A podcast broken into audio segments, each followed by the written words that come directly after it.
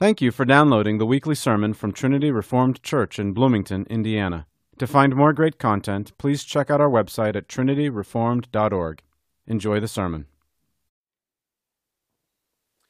We have a pastor's training college called New Geneva Academy here in our church. We've had it here for a number of years.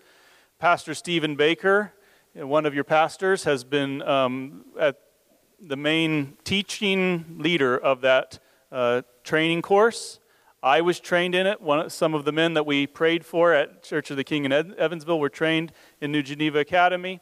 Um, others that we've sent around to plant churches have been trained. Um, it's a wonderful program, and we're very blessed to be a part of it and also to have students from time to time who are in residence here. We have a number of students that participate in the program around the country in other churches, but we have three students presently in residence here, and you've been feeling their leadership um, week to week as they read scripture and do announcements. Daniel Coughlin did announcements this morning, and uh, Sion Han, you've heard him read scripture in preparation for the sermon, and Daniel Frohman as well. We also look for opportunities for them to exercise their gifts of preaching and recently, we lost an opportunity to do that. We had a Maundy Thursday service planned, and Daniel Frohman was going to preach to us from John 13. And the, the, the, a tree fell on the power lines, and other things happened down the line, and it put the power out all night, or almost all night. And so Daniel was walking up to the church, and we said, Sorry, we canceled the service. And I've heard from a couple of you, at least, that you were sad about that, and you were hoping that we'd create an opportunity to get that sermon in. We're creating that opportunity this morning. I, yeah, we're excited, Daniel. I ran into Daniel yesterday morning. We had a good conversation, and um, I asked him, Tell me what that sermon was going to be about. Give me a synopsis. And he, he, he said, he explained to me uh, what it was, what he had prepared to say, and I thought, man, I want to hear that. And I think the church will be blessed to hear that. So this morning we're going to have Daniel, our brother, come and preach to us. I'm going to pray for him as he prepares. Heavenly Father, we thank you for Daniel. And we pray that you now would strengthen him and that you'd bless him and us this morning. I pray, Lord, that you would help him to uh, be led by your Spirit as he leads us through this wonderful passage from your word, John 13 that you'd open it up to us and convict us of our sins and help us to love Jesus more fully. In Christ's name we pray. Amen.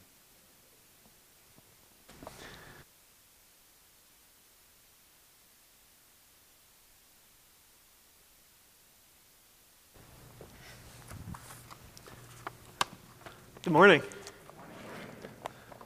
What a sweet encouragement to have you guys clapping for me. Wow. Well, I certainly need the Holy Spirit this morning. Um, Father, would the words of my lips and the meditations of all of our hearts here be pleasing and acceptable to you, our rock and our Redeemer. Amen. So, yes, as Pastor Jody said, um, I thought that was God's providence that I wasn't going to preach at um, on Maundy Thursday. Maybe there was something heretical I was going to say. Um, I didn't update the sermon. So, uh, but it passed inspection earlier this morning, so um, I'm going to deliver it to you all. It's good to see old faces, new faces, faces back. So, the text I'm going to be preaching on is the time where Jesus is in the upper room having the Passover with his disciples, the Last Supper. And it's the time where Jesus gives the famous command to love one another as he has loved us. And it's also when he gives the famous example of his love to us by getting down and washing his disciples' feet, a humbling act for the Lord of Lord and Kings of King. Um, and Jesus commands us to do that. He says, As I've loved you and as I've served you, so you're to do to your brothers. And he says, If you do this, you're blessed. So that's what we're going to open up this morning, and, and um, I pray that it'll be a blessing to you all. We're going to be reading from John 13, verse 1 through 17. This is God's word, and it's eternally true. Now, before the feast of the Passover, Jesus, knowing that his hour had come, that he should depart out of this world to the Father, having loved his own who were in the world, he loved them to the end. And during supper, the devil, having already put into the heart of Judas Iscariot, the son of Simon, to betray him, Jesus, knowing that the Father had given all things into his hands, and that he had come forth from God and was going back to God, rose from supper and laid aside his garments, and taking a towel, he girded himself about. Then he poured water into the basin and began to wash the disciples' feet and to wipe them with the towel with which he was girded. And so he came to Simon Peter. He said to him, Lord, do you wash my feet? Jesus answered and said to him, What I do you do not now realize, but you shall understand hereafter. Peter said to him, Never shall you wash my feet. Jesus answered him, If I do not wash you, you have no part in me, no part with me. Simon Peter said to him, Lord, do not wash my feet. Lord, not my feet only, but also my hands and my head. Jesus said to him, He who has bathed needs only to wash his feet, but is completely clean, and you are clean. But not all of you, for he knew that one who was for he knew the one who was betraying him. For this reason he said, Not all of you are clean. And so when he had washed their feet and taken his garments and reclined at the table again, he said to them, Do you know what I have done to you? You call me teacher and Lord, and you are right, for so I am. If I then, the Lord and the teacher, wash your feet, you also ought to wash one another's feet. For I gave you an example that you should also do, you should also do as I did to you. Truly, truly, I say to you, a slave is not greater than his master, neither is one who is sent greater than the one who sent him. If you know these things, you're blessed if you do them. This is the word of the Lord.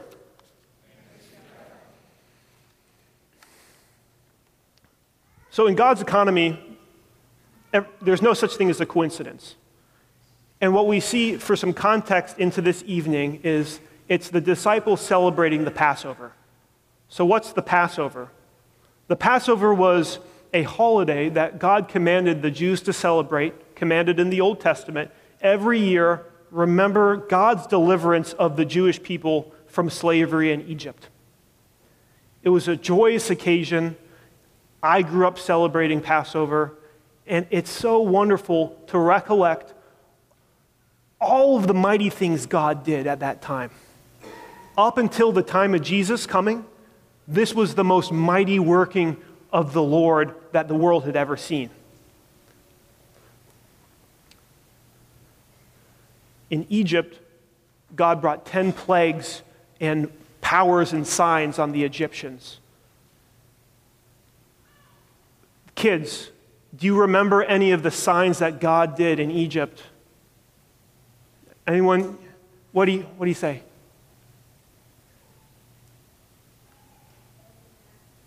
Gnat, flies and gnats, that's a good one. What's another one? Yeah. Frogs, that's a good one. Edmund, Sores, yeah, boils and sores. Yes, back there. You. Locusts, very good. What's that? Darkness, that's a good one. All right, Ezra. Okay, that's the biggest one. He said the angel of death. So God said, that's, that's enough, guys. That's the biggest one. That's what I wanted. In God's mighty power, he slew the firstborn son of every single Egyptian family.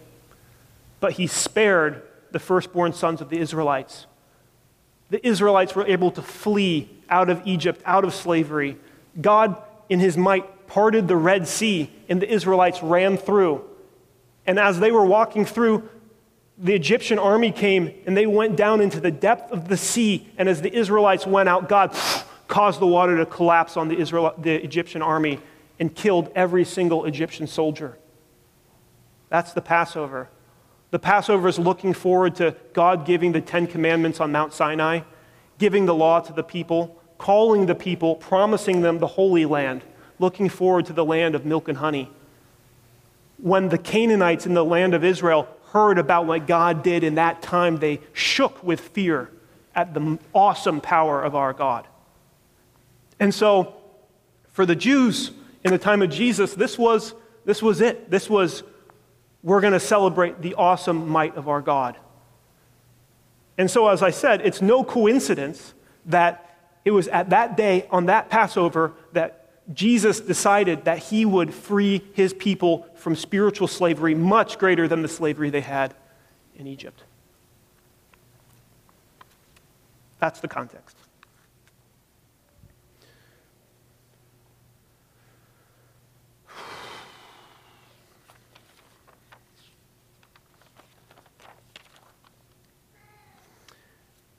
And it says that Jesus knew that Judas was going to betray him. And in his sovereignty, he knew that he was going to be put to death next day. And so, what you'd expect and what we find is that in a man's final hours, he gives the message that is closest to his heart for the people. When a father, a patriarch, is dying, he calls his sons around them and blesses each one of them and gives them his inheritance. When an officer on the battlefield is wounded and is dying, he may call his next in command and he gives him the orders of what to do to carry out the mission and be successful. And I was thinking about Pastor Bailey at his last sermon. He gives, after a culmination of 30 some years in the ministry, the message closest to his heart for us that's going to do us the most good. And so, what we see is that that's what we're expecting here from Jesus at the Last Supper. He's, he knows he's going to die. This is his chance to give the biggest message. And so there's two messages really that he gives. The first one we're not going to talk about, that's the institution of the Lord's Supper. And that's extremely important. But the one we are going to talk about is this that he commands his disciples to love one another as he has loved us. And he demonstrates that through the example of getting down girding himself up and washing the dirty feet of his dirty disciples. Now, I don't know about you, but I would not have chosen to give that as my final marching orders, my final mission statement before I died. I was thinking if I was to give my final marching orders, it would have been we're going to take down the Pharisees, you avenge my death. We're going to topple the wickedness of this nation. That's not what he did. I might have said, we're going to we're going to infiltrate Roman politics and we're going to win the hearts and minds of the people. Or it? He didn't say that. He chose his final marching orders to be self sacrificially love one another as I have self sacrificially loved you. Counterintuitive, but that is the kingdom message of the Christian life.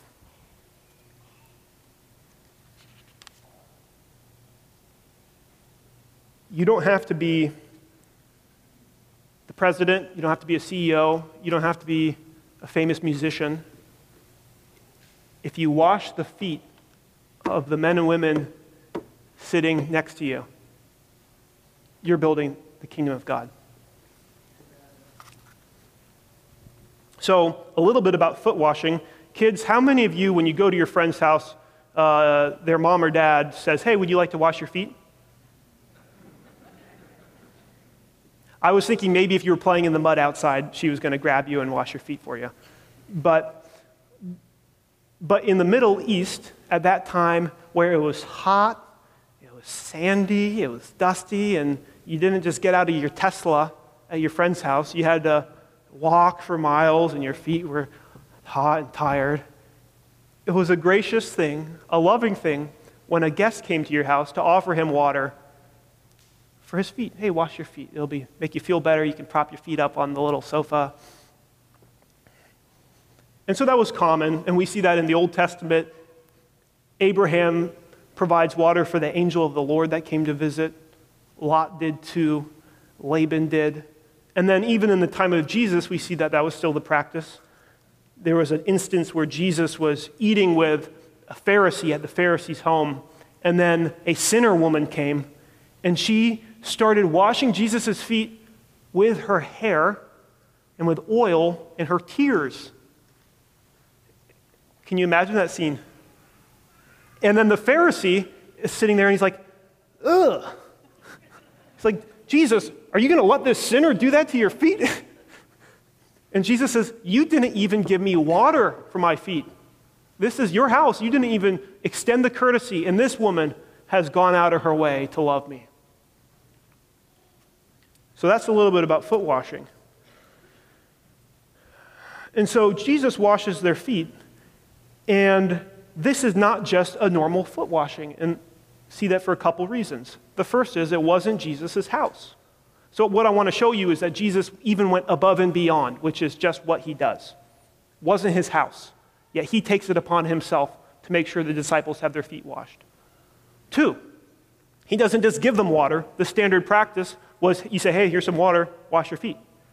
He actually gets down on his knees. Ugh, I'm about 32, like Jesus, and washes their feet. He doesn't just wash their feet, but he's the King of kings and the Lord of lords, and he still condescends to do that. Shouldn't it be that the servant tends for the Lord? Or the student brings the apple to the teacher? But Jesus brought the apple to his students. And finally,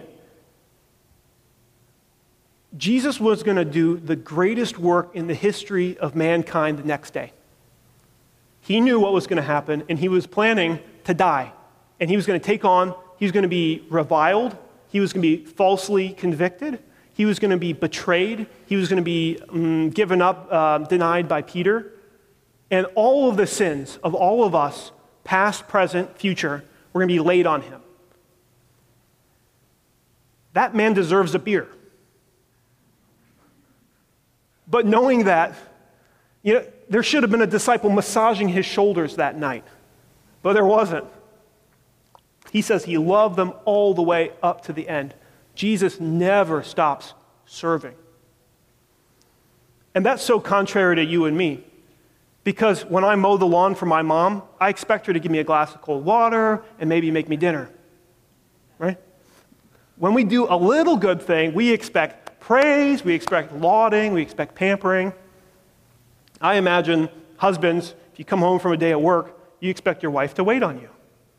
I've been working all day, making money for the family, and I come home and it's like, what? I can't even get a glass of water, and you know, or a wife, it's like, you know, I'm taking care of the kids all day, and you come home and I can't get a little bit of, you know, uh, help with this.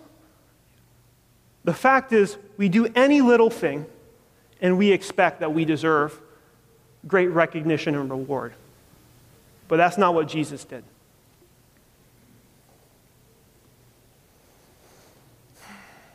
So, that's foot washing. That's Jesus. But as I've said before, foot washing is not just the physical act of washing each other's feet. Otherwise, I shouldn't be up here. I should just get down and we'll start washing each other's feet. Right? Kids, do you understand that foot washing means more than foot washing? Foot washing means serving and loving our brothers. That's why Jesus, a little bit later, says, The new commandment I give you to love one another as I've loved you. And so, what we see is that Jesus has washed our feet in so many ways. So, let's start, let's think about those. Forgiven us our sins? Anyone? Can I get an amen? All of them, all the nasty sins, He's washed clean. The sins that you could never wash on your own, though you tried. And not only did He forgive you, but has He left you in your sin? No. He allows us by His Holy Spirit to grow in sanctification, to continue to wash and be cleansed. He hasn't forced us to do this on our own, but He's given us brothers, fathers, mothers, husbands, wives. He hasn't just given us spiritual blessings, but He's given us physical blessings houses, cars, food, jobs. He listens to us when we call. He's tender, He's patient as we continue to sin. He bears with us.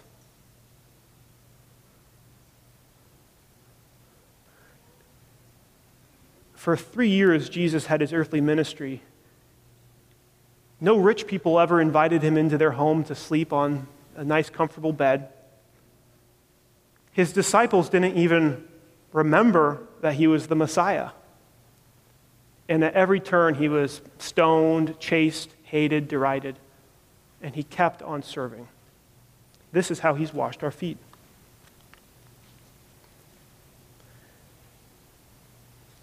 And so then Jesus says, I'm the teacher, I'm the Lord, you've called me that.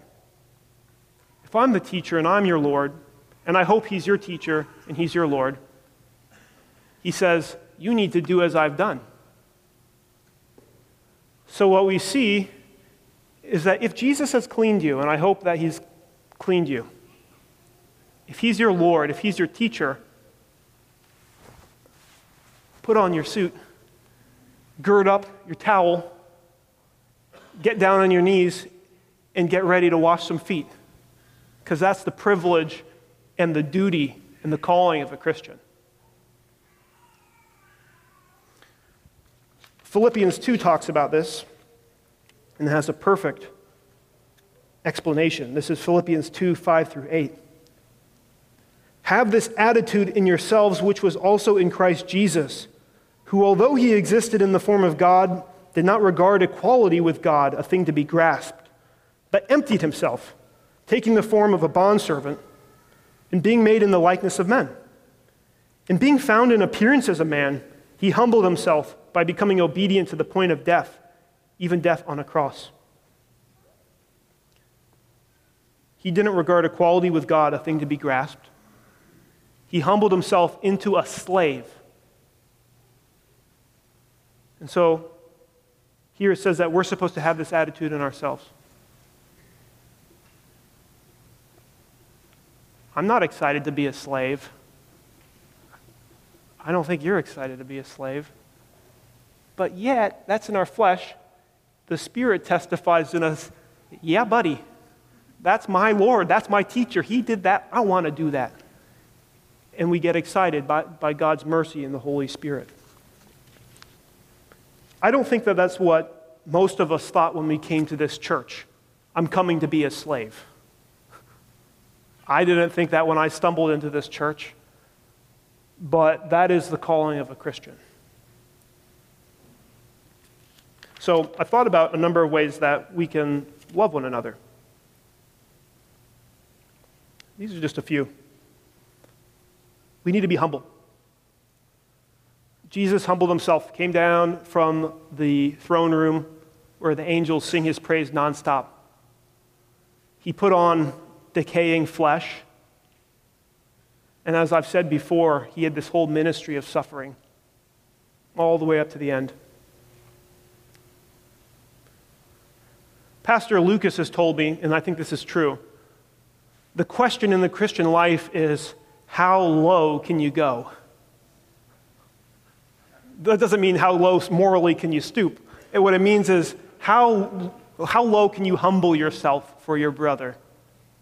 Take in mind, you actually have to lower yourself to wash someone's feet. You got to get down.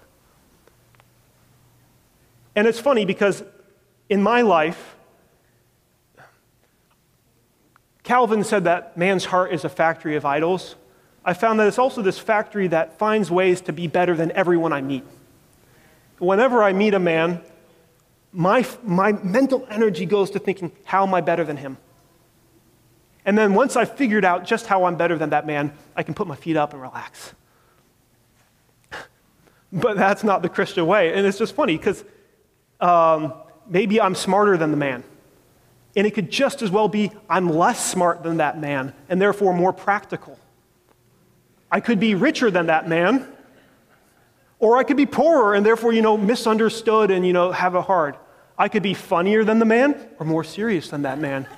You know, I could be, you know, better at studies or more just taking it easy. And, you know, that's just how I am cool. Um, it's just crazy. But that's how we are, or at least me. So, and so for you who struggle with that, like me, the, the thing is, at the point where you think you're better than someone, if you've reached that mental rest, that's actually the time to dive into service. Because Jesus was funnier than me, he was smarter than me, he's richer than me, richer than you, and yet he chose to humble himself and wash your feet. So when you think you're better, or if you don't think you're better, regardless, that's the time. But especially when you think you're better than someone, even if you know for 100% fact that you're better than that man in a certain way. Let that be your opportunity to serve him. And that's how you know you're blessed. Second way we can wash each other's feet, and this is very practical and we're very good at it here, is to open our homes and our time and our families to people. This is something very sweet about our church that you have loved me in this way. You've washed my feet by making me feel a part of your families. And um, uh, two of the families I've thought about were the Congroves, who would just a couple times a year invite me and some other singles over to watch a movie in their m- marvelous home theater den. To, ha- to sit with their kids. Josh would offer me one of his pops. He's got a great selection. Uh, and just that consistent love over time has meant the world to me. And the Cortises, they came here, and a year after they came, I had graduated law school and was, had taken the bar exam and wasn't sure if I had passed, but they said, We want to throw a passing the bar party for you. And Renee told me that she also got a cake that said, Sorry, better try next time, better luck, in case I failed. but regardless, I was thinking these, these people don't know me very well. They're, they're new here, and yet they opened their home and they wanted to throw a party for me, and that was something. So thank you. Mm. And I guess that's what we do uh, even at small group when families open up their homes. That's, that's this. Number three, this is interesting. It's conf- you wash your brother's feet by confessing your own sins. Well, we'll start with the fact that it's good to confess your own sins because you got to wash your own feet too. The point of life is sanctification. But the other thing it does to other people is that one, when you're real about your struggles, I'm struggling with my marriage. I'm struggling at work. I'm just a jerk and I can't figure out how to get better. If you can open up your sins to people, it makes you more approachable and people say, you know, I think I could be friends with that man. You know what? He seems real. He seems vulnerable and like he cares for me. And so when we do that, we open up relationship. And we're supposed to be growing together here. The second thing it does is it encourages the other man to confess his sins.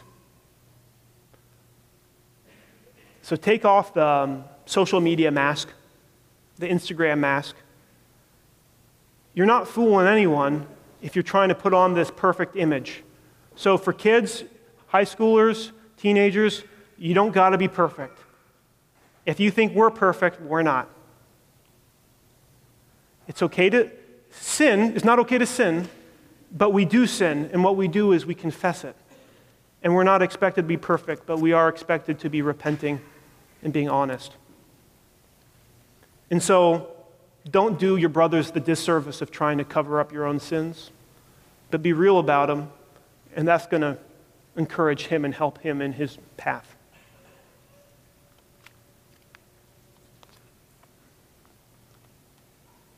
That said, don't be dramatic in bringing out your dirty laundry just to get attention. Okay, number four. In love, point out where your brother is missing the dirt on his feet. This is a little bit tricky. Are you following me? Point out the dirt on your brother's feet. The purpose of the Christian life is to grow in holiness. And so we can't, we want to be clean, but we can't clean if we don't know that we done got dirt. And it's so funny because if someone tells me about the dirt on my feet, I get angry. How dare you say that my feet are dirty? As I'm walking around with like cockroaches coming out of my feet. you know, it's loving. So thank your brother if he does that. And now, why I was nervous about saying that is you don't always tell your brother about the dirt in his feet. Sometimes you're doing it out of judgment to say, look how good I am and clean I am. Nope. And then sometimes your brother is just so worn out from washing his feet and from the Christian life and from repenting of sin that he just can't bear something more. So you have to know the difference. Sometimes it's not right, sometimes it is. But know that when we're faithful to call out our brother's sins in love, that grows fellowship and that helps us serve them.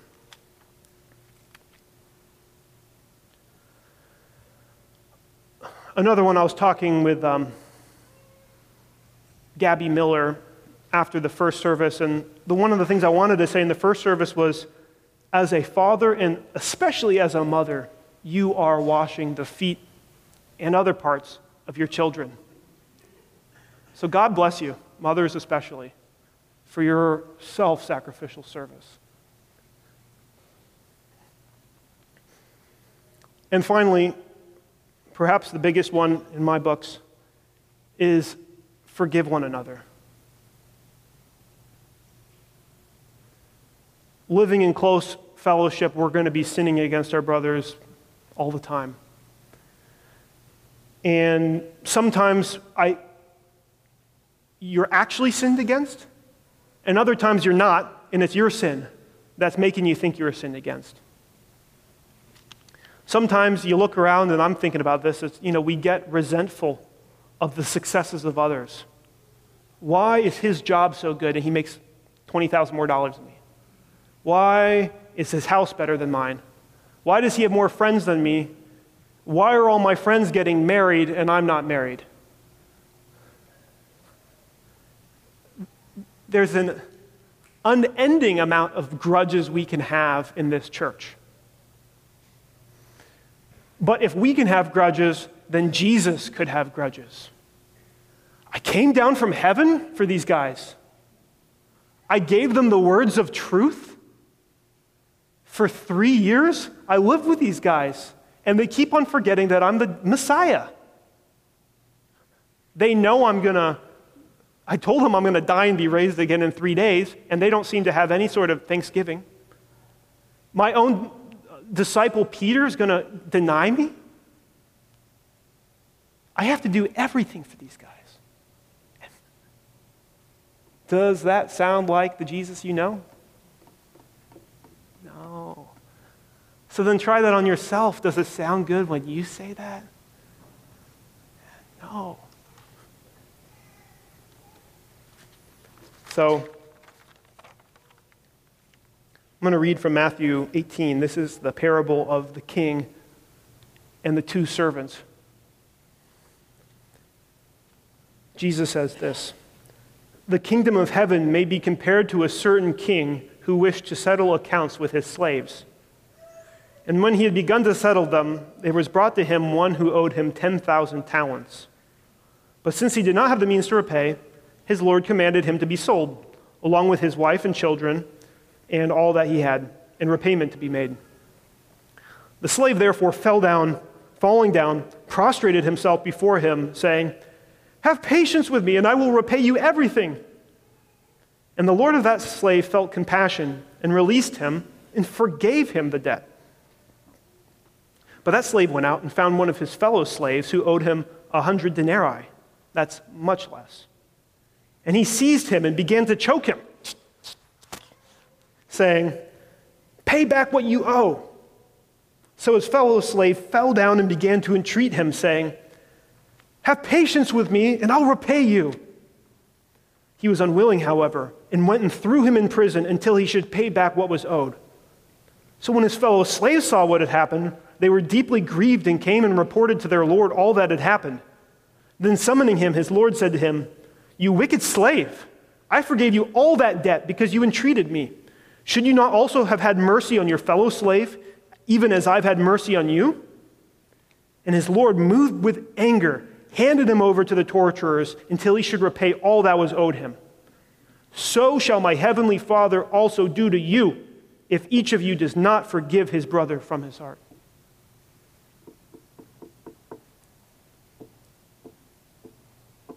We've been forgiven 10,000 talents. And so these little balances that are owed by your brothers, let them go.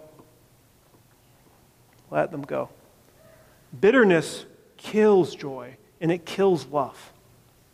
If Jesus' marching orders is love and self sacrifice, bitterness has no place there. And quite frankly, we all know this, but so just keep on remembering this parable and let that wash it away. Because in gratitude, it's like, who cares when you remember what Jesus has done for you? Now, I'd be remiss not to talk about something that's clear from Scripture here, which is that as Jesus is saying this, he says, You're clean, some of you, but not all. And he said that because of Judas Iscariot, who was there. One of the disciples with Jesus for three years, prayed with him, ate with him, probably did miracles in his name, and yet was a hypocrite and a liar and greedy and sold his Lord for a small sum of money.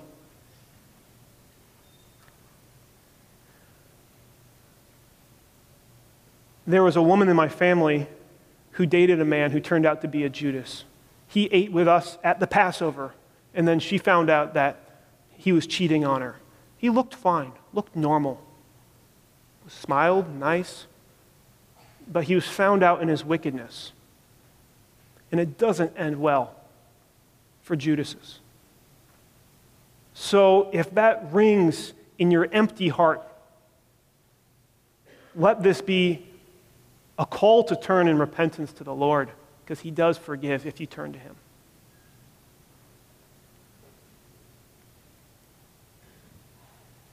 But for those who are clean, who have been called, who have been washed, let's gird up our loins, tie up our towel, get down on our knees, and be ready to serve and wash our brother's feet. There's all sorts of ways to do it, and I trust that you can find many ways to take delight and to be a delight in this command.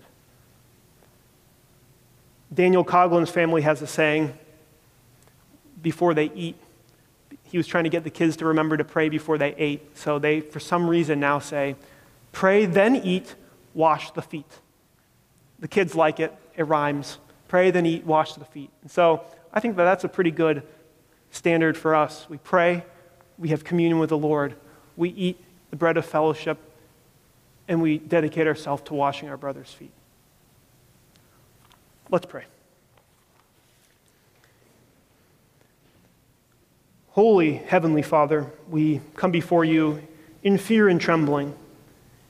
We think of how Jesus has loved us, how he loved his disciples, how he didn't stop humbling himself that he thought it was good to become a slave for service to you and for service to us.